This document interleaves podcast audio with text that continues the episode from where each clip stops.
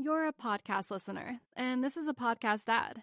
Reach great listeners like yourself with podcast advertising from Libsyn Ads. Choose from hundreds of top podcasts offering host endorsements, or run a reproduced ad like this one across thousands of shows to reach your target audience with Libsyn Ads. Go to libsynads.com now. That's L I B S Y N ads.com.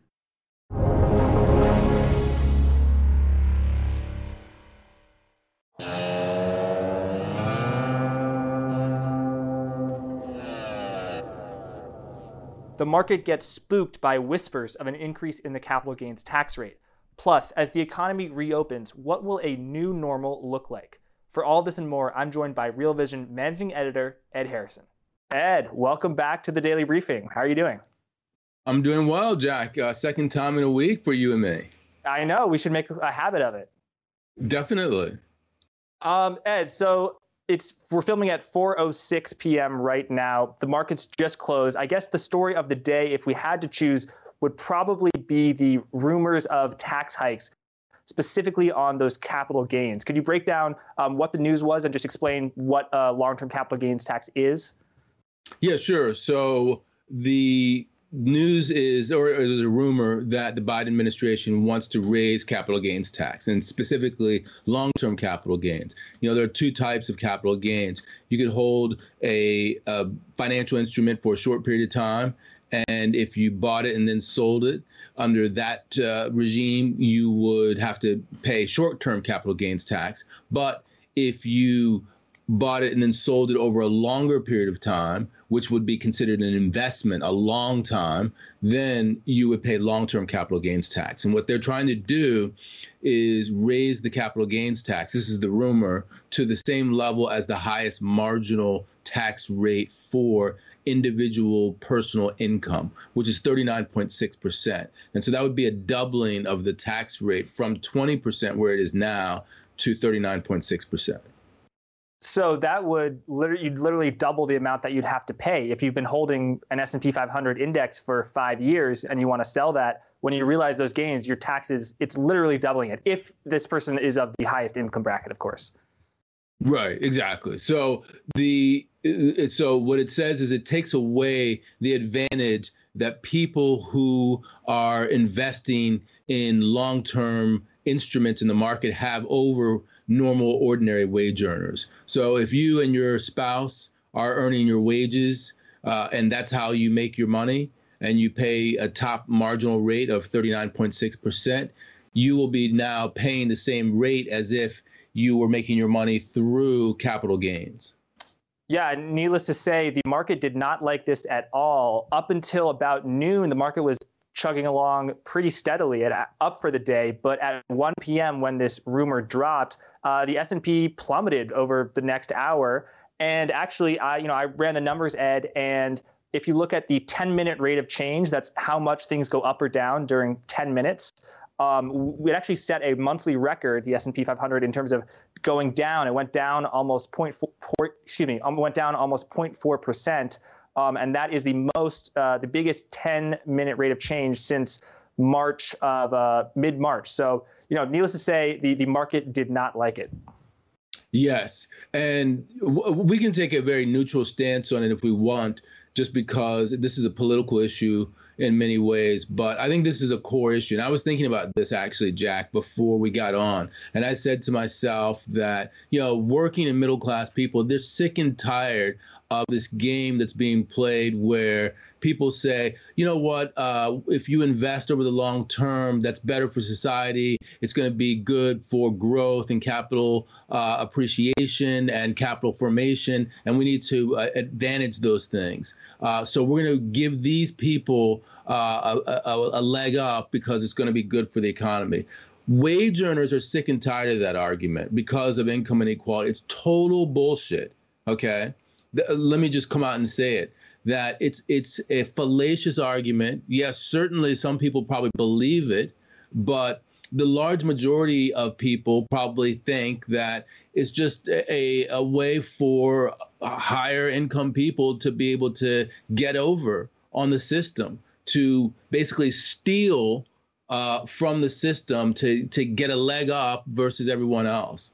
And I tend to see it that way as well myself and and this is what causes populism is is the sense that we're living in a world of income inequality and someone who's making millions and millions of dollars is paying 20% and someone who's not making millions of dollars who's making maybe $100,000 they're paying double that rate. How is that fair jack? It's not. And ed i think the markets have thrived during that inequality that you say. And know, looking at the VIX today, I think that if the market is pricing in that this actually happens and the uh, they don't like it one bit. Yeah, you know, uh, as I said, we can take a neutral stance on the whole thing, but really, this is at the this is at the heart of uh, our capitalist system. If people think the system's rigged, and if you're paying 20% and I'm paying 39.6%, I would argue it is rigged. Then uh, they're not going to buy into that system. Absolutely. Um, Ed, so I think that we covered that story of the day, which is uh, you know really going out over the headlines today. Um, but I, you have a longer term view that uh, I was reading your piece today on the virus. Uh, you, you, write that we are winning the foot race uh, very slowly against COVID nineteen. Um, how can you, can you describe that? Yeah, I wouldn't even say slowly. We're definitely. I'm saying that we're winning. Uh, we're in the process of winning the foot race, particularly in the UK, Israel, and the US, the large economies that have vaccinated the most. Uh, if you look at the new reported cases uh, as compiled by Johns Hopkins on, say, the New York Times uh, news site, what you would see is, is you would see that uh, the cases are flat to almost even down, slightly down, minus 4% 14 day change. So fewer cases now than there were 14 uh, days ago, even though we're in the middle of a so-called fourth wave. That is a wave that's uh, spread by the mutant virus, that the the B117 virus, which was found in the variant found in the UK.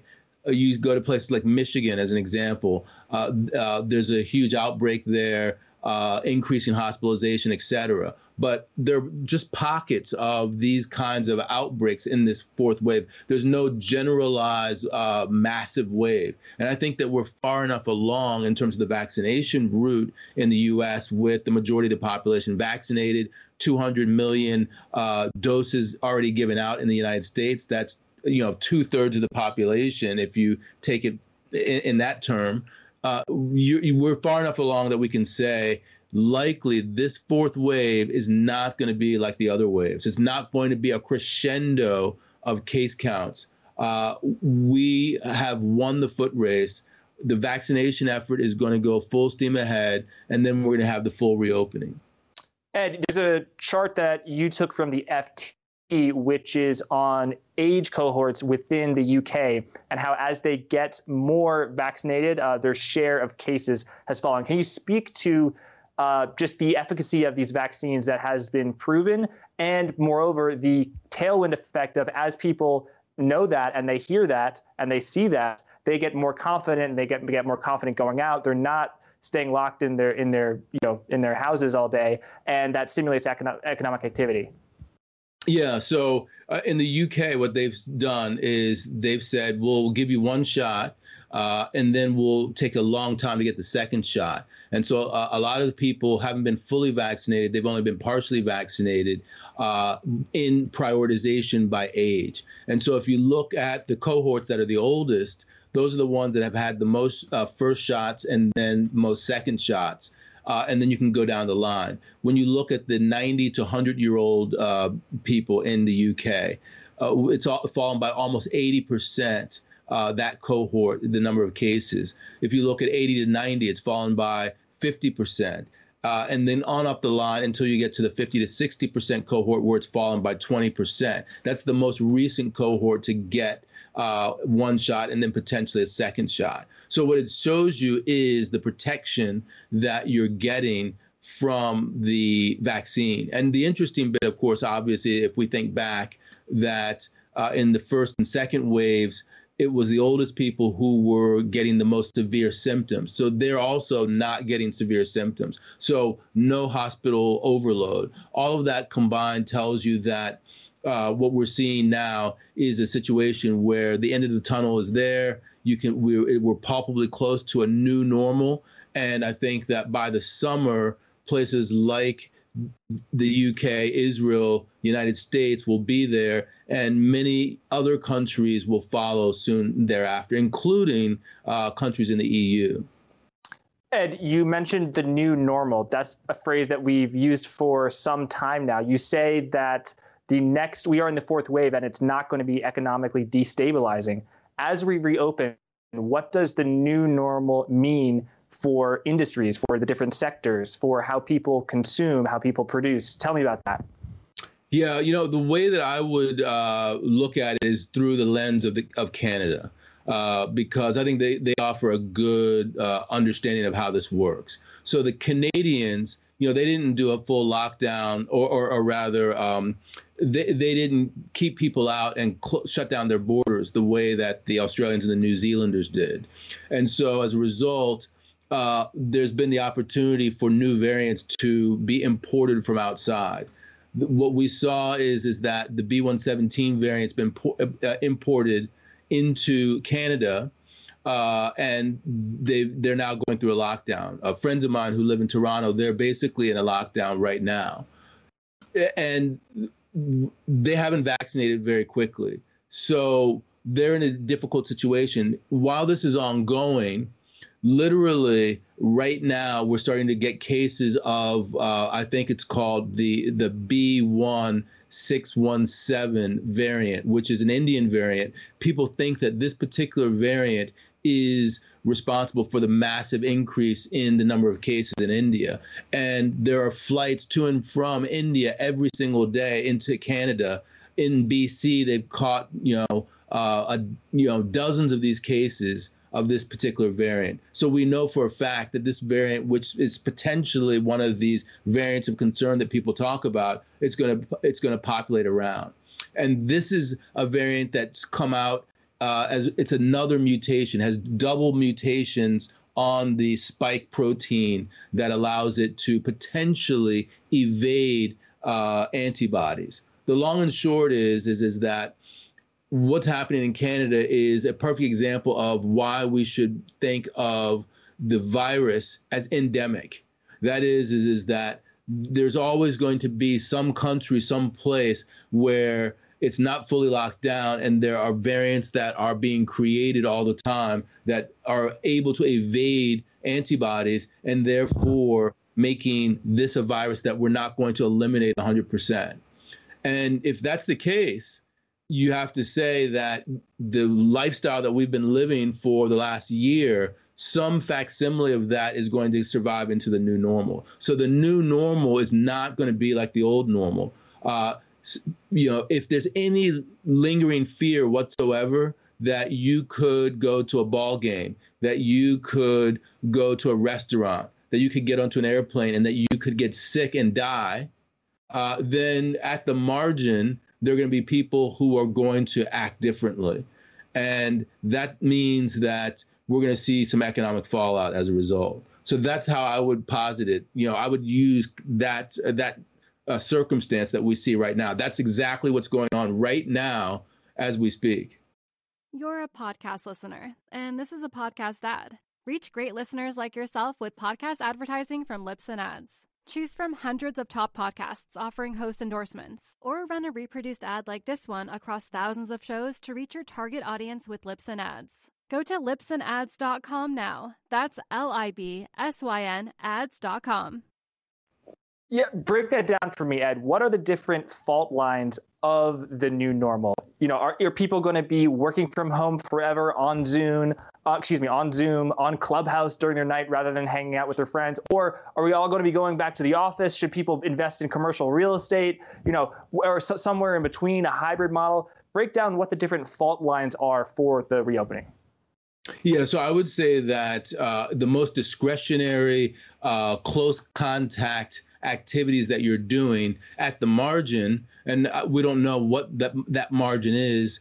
Uh, people are going to act differently there. So uh, let's say, for instance, uh, in the old normal, I would have gone to a restaurant uh, three times a month uh, with my family. Maybe in the new normal, I'll go to a restaurant three times a month. But maybe the people down the street who used to go three times a month, they're only going to go twice a month and then they're going to take out for the other time because that's what they've gotten used to doing, taking out now.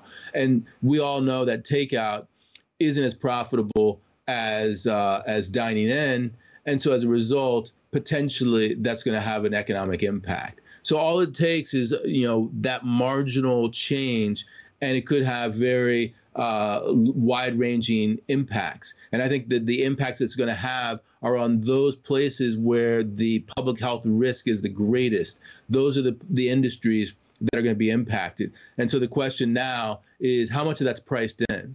Uh, given where we are today, you know, with airline stocks uh, coming out with their earnings today, it, uh, and and some of them falling, uh, is it priced in that we're going to see that that level of change?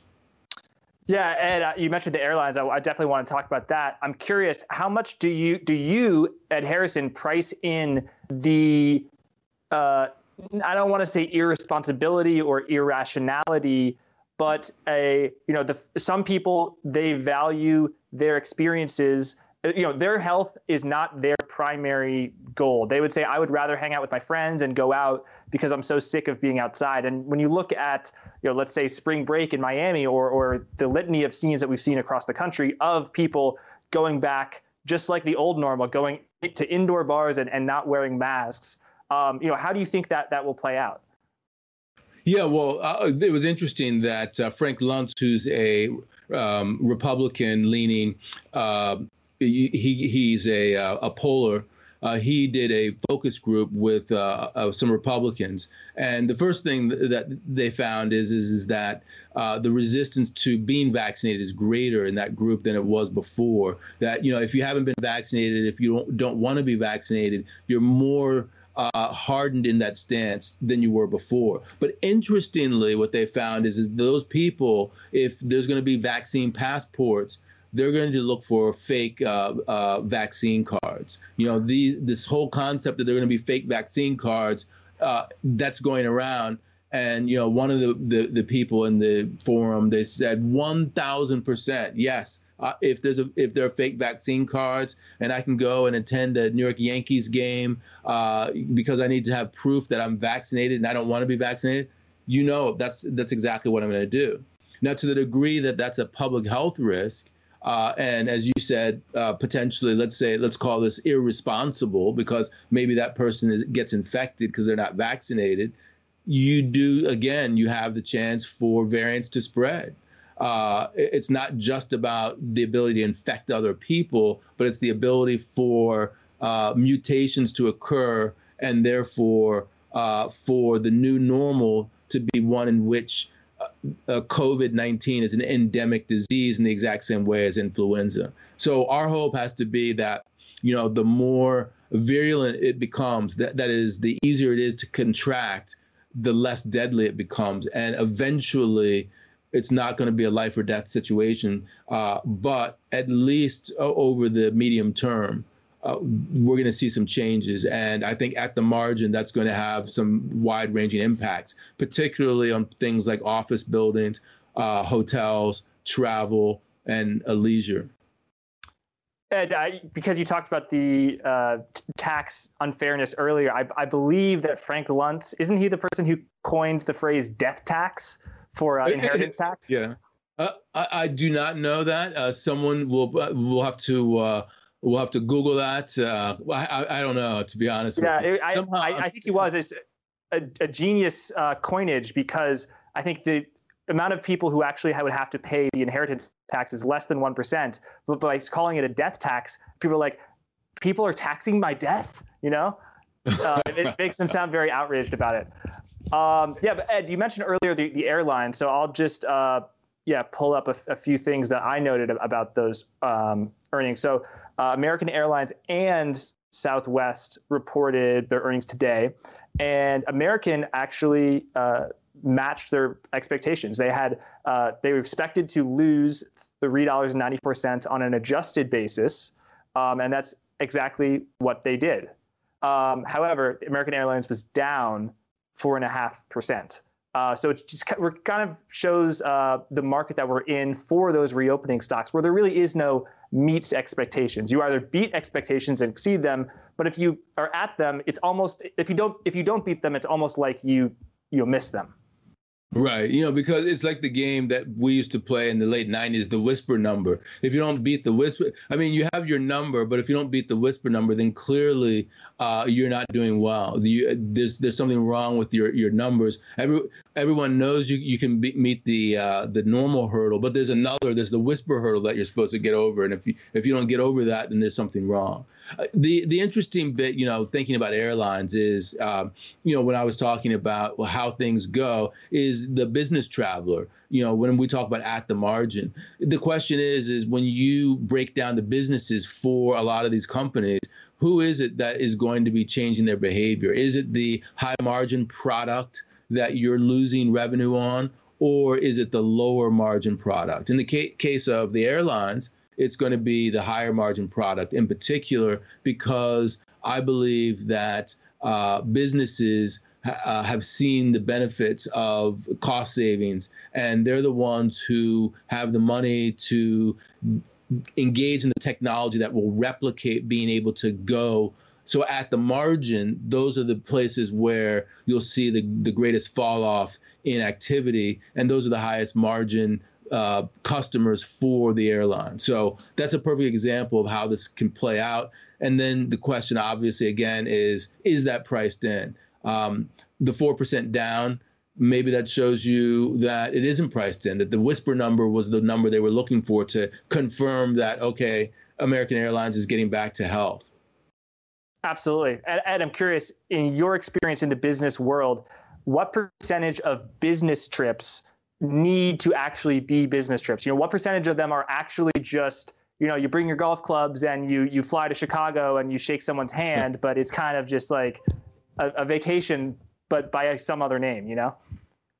Yeah, that's a good question. I would say that um, there is a, I would say that 70% of business trips could be done um, remotely. I'll give you an example. Uh, I was a consultant 10 or 12 years ago, and my job was basically to uh, to we we had a bunch of clients who did a survey, and once they did the survey, we uh, took the data, crunched it, and then came up with some overarching themes that were consistent across different companies, across geographies, across company size, et cetera and then we uh, created a narrative based upon those things.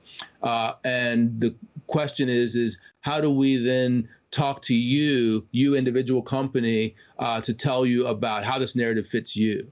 And the answer was, I get on a me. My job was get on a plane, go to that company, give them a presentation, whether it be to their executive team or to a larger group. So, you know, it, it, varied between you know five people and 400 people, and uh, and then you know uh, I took questions, and then I went back to my hotel, and the next day I got on another plane and and and left.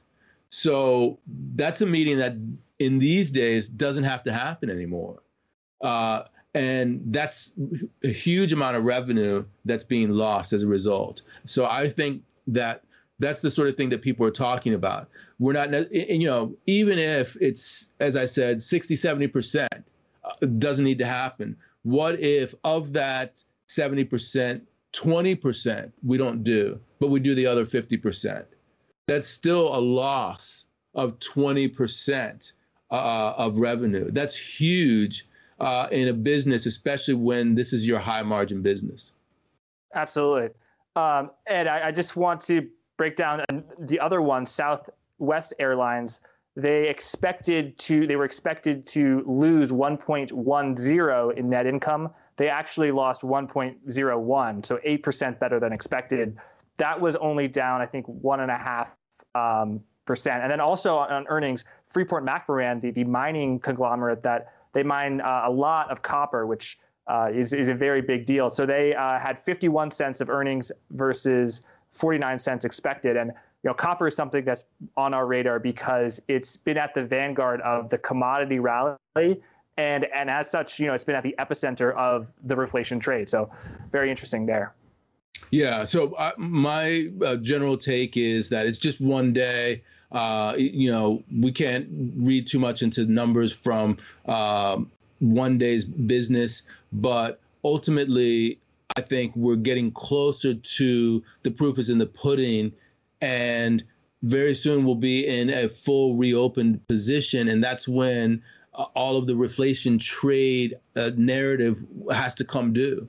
And if you don't live up to that, then there's going to be a reckoning, and your stock is going to get pummeled. So we're we're now very very close. I would say by June July, um, certainly we'll be there.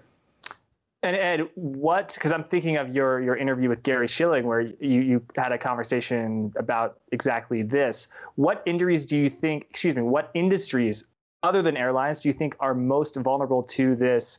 Buy the rumor, sell the news. Where if you know the, the earnings aren't extremely rosy and the reflation trade is just you know everyone everywhere is Miami.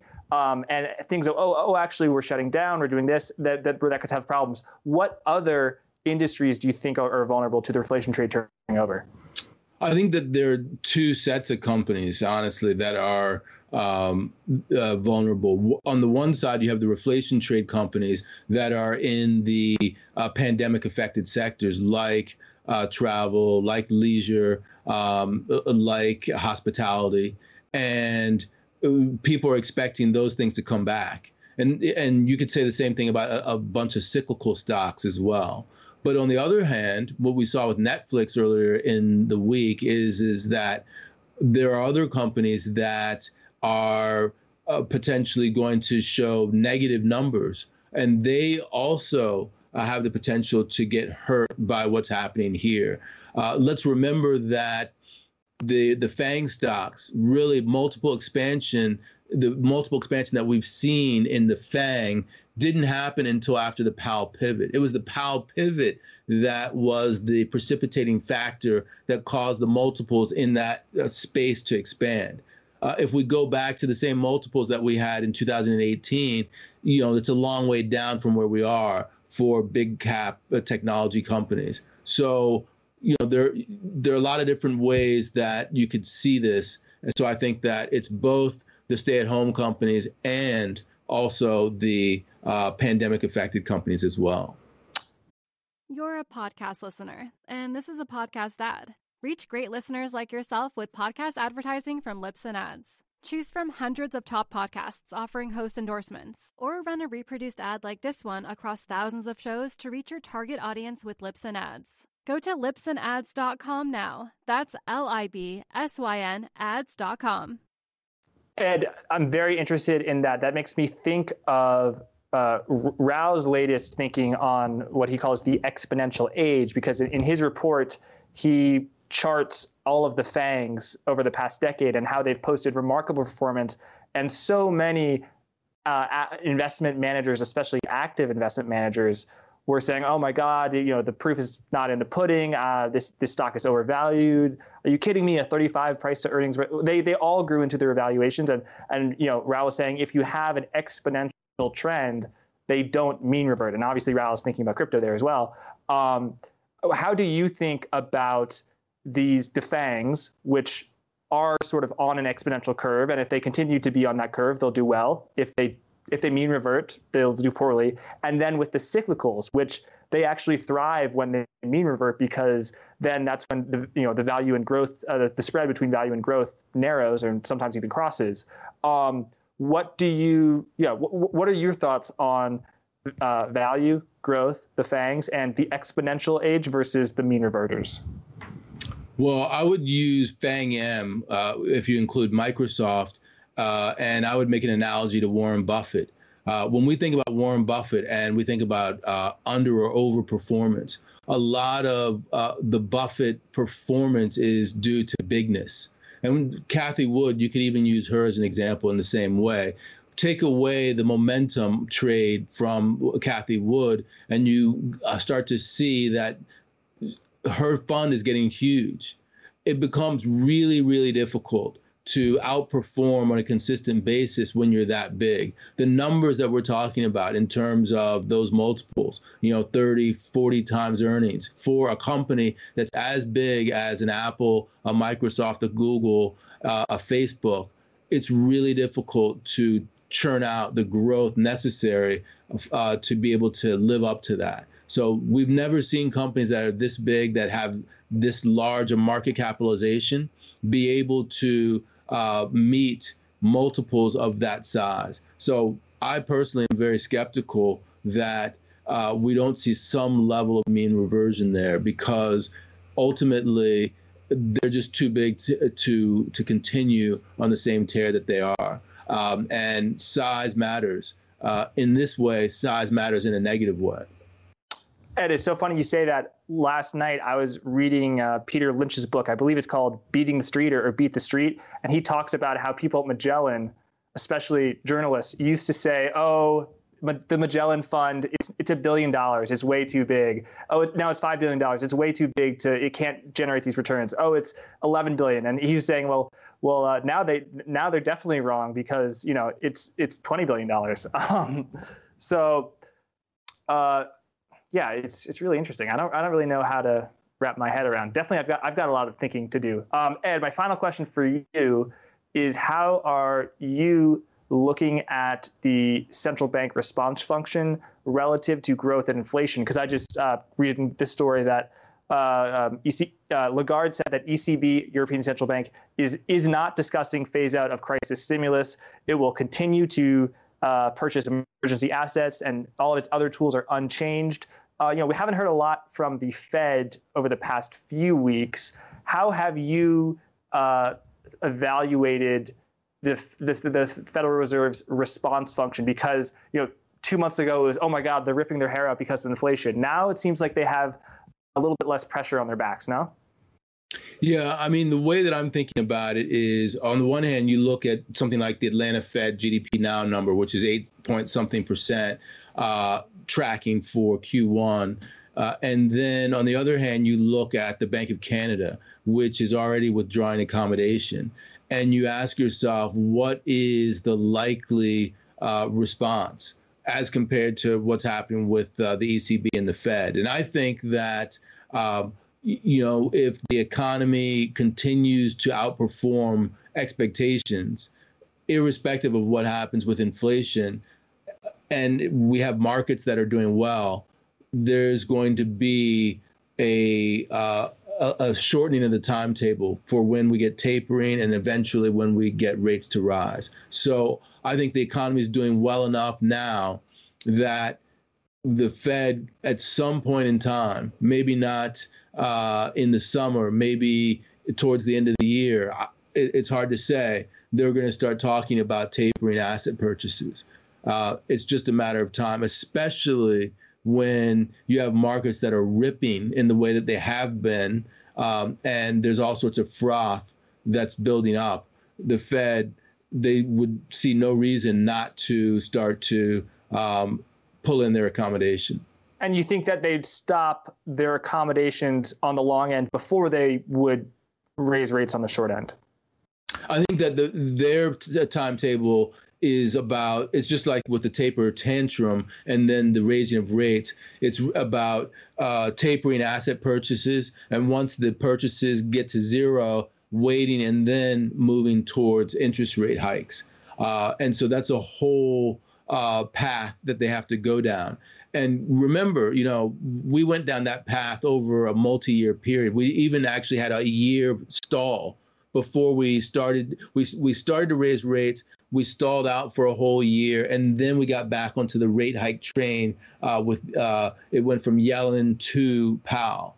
That took you know two or three years. The Fed uh, you know, if they took that amount of time, they wouldn't be hiking rates until something like 2024. I think that their time frame is going to be more accelerated this time than during the taper tantrum, and people might be surprised about uh, what the reaction is in the markets. Okay, I'm going to reverse that question now. How high do you think the 30 year is going to have to get before the Federal Reserve will enact a yield curve control?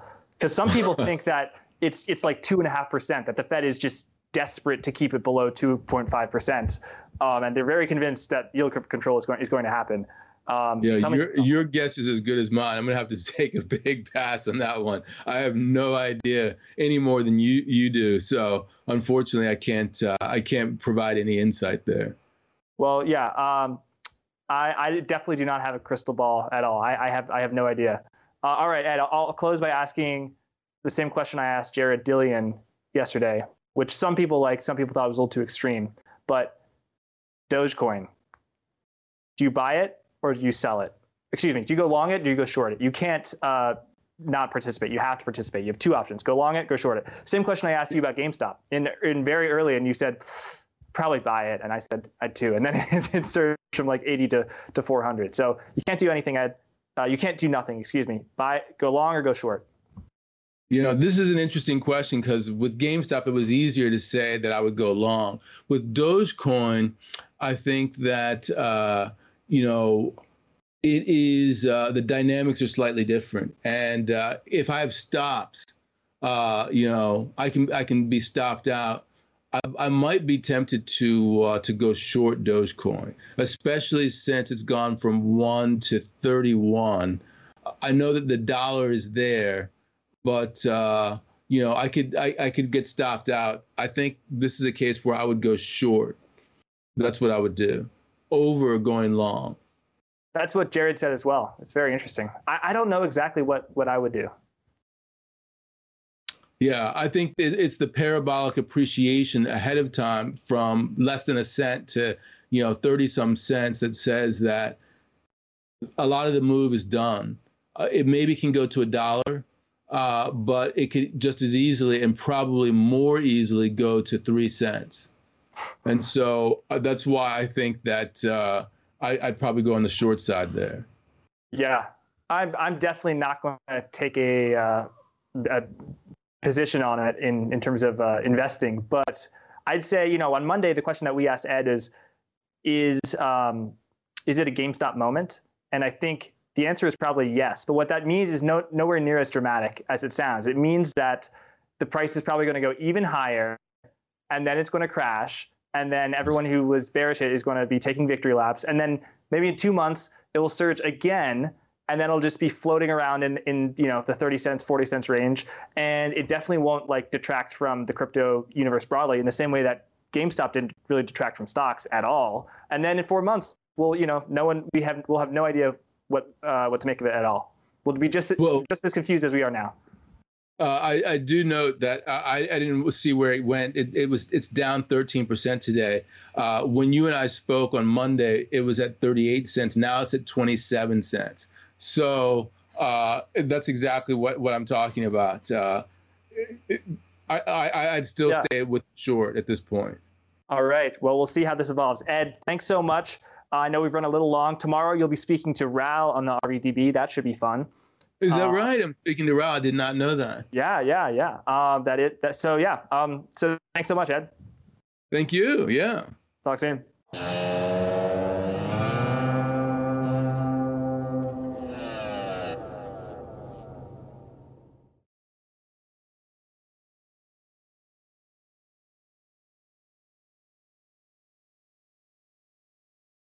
You're a podcast listener, and this is a podcast ad. Reach great listeners like yourself with podcast advertising from Libsyn Ads. Choose from hundreds of top podcasts offering host endorsements, or run a reproduced ad like this one across thousands of shows to reach your target audience with Libsyn Ads. Go to libsynads.com now. That's L I B S Y N ads.com.